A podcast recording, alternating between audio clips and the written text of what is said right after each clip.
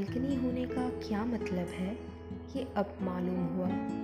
जब सभी घरों के दरवाजे बंद हैं यहीं बैठकर तो वक्त बीतता है। सुबह की गर्म चाय ठंडी ठंडी हवा के साथ यहीं तो परोसी जाती है।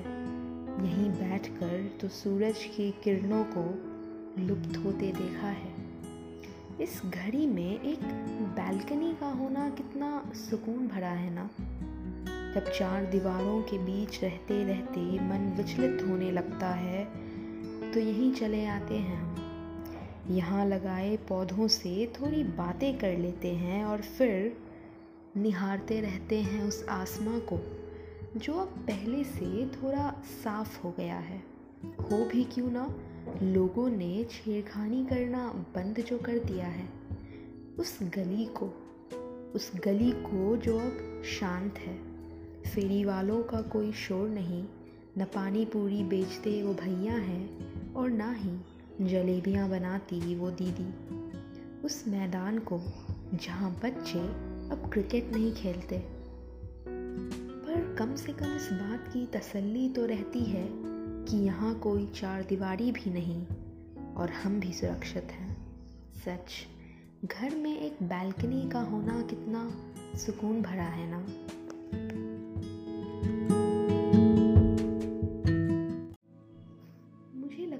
कि ज़िंदगी को सीरियसली लेना मैंडेटरी होता है। ये सोचने में अपना सारा वक्त लगा देती थी कि किस तरह अपनी आने वाली ज़िंदगी को परफेक्ट बना सकूँ।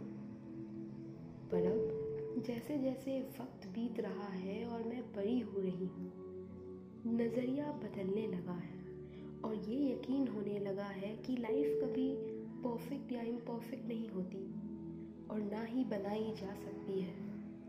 ज़िंदगी को अपने मन मुताबिक जीने के बाद ये लगने लगा है कि ज़िंदगी के आगे पीछे शब्दों को जोड़ा जाए, ये ज़रूरी तो नहीं। इसीलिए ज़िंदगी को मैं अब कभी सीरियसली नहीं लेती। जिस तरफ़ ले जाती है, चल देती हूँ। बहुत थक जाऊँ तो रुक जाती हूँ और जिस पल लगे कुछ करना है तो पूरी शिद्दत से वो काम कर भी लेती हूँ। समतल सी सड़क पर खुद को देखना नहीं चाहती।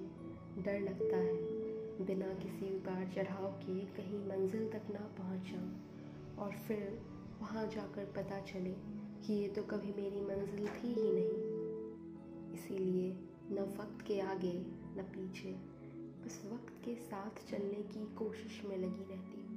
मैं अब गिरना, उठना और चलना चाहती हूँ। दौड़ना, भागना और जीतना भी चाहती हूँ। पर एक सपना, एक सड़क और एक मंजिल नहीं चाहती। मैं बस एक ज़िंदगी चाहती हूँ।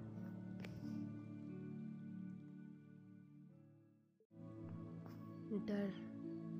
इस डर ने हमें कभी ठीक से जीने ही नहीं दिया। जब छोटे थे, यहीं कोई पहली या दूसरी क्लास में तो पेंसिल के खोने का डर लगा रहता था। डर इसलिए भी लगता था कि सुबह ही तो नया डिब्बा निकाल मम्मी ने पेंसिल दिया था।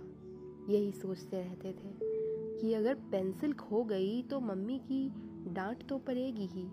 साथ ही एक शाम खेलने बाहर भी ना भेजे। शाम को जब तक गली में हुरदंग ना मचा लें, बच्चों को चैन कहाँ पड़ता था?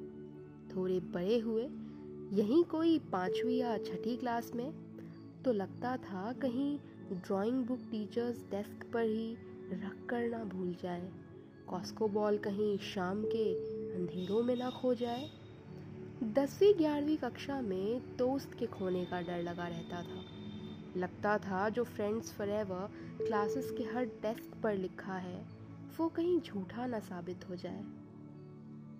वैसे अभी भी कुछ बदला नहीं है। कुछ ना कुछ होने का डर लगा ही रहता है। पर अब ज़रा सा फ़र्क आ गया है।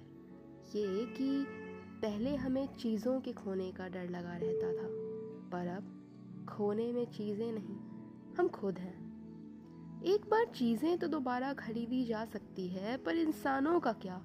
और उनके अरमानों का क्या? अब हमें खुद के खोने का डर सताता रहता है और यकीन मानिए, ये डर ही वाजिब है, क्योंकि ये हमसे जुड़ा है ना।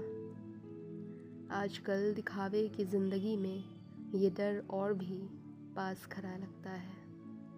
डर, वाकई, ये डर भी कितना अजीब सा शब्द है ना।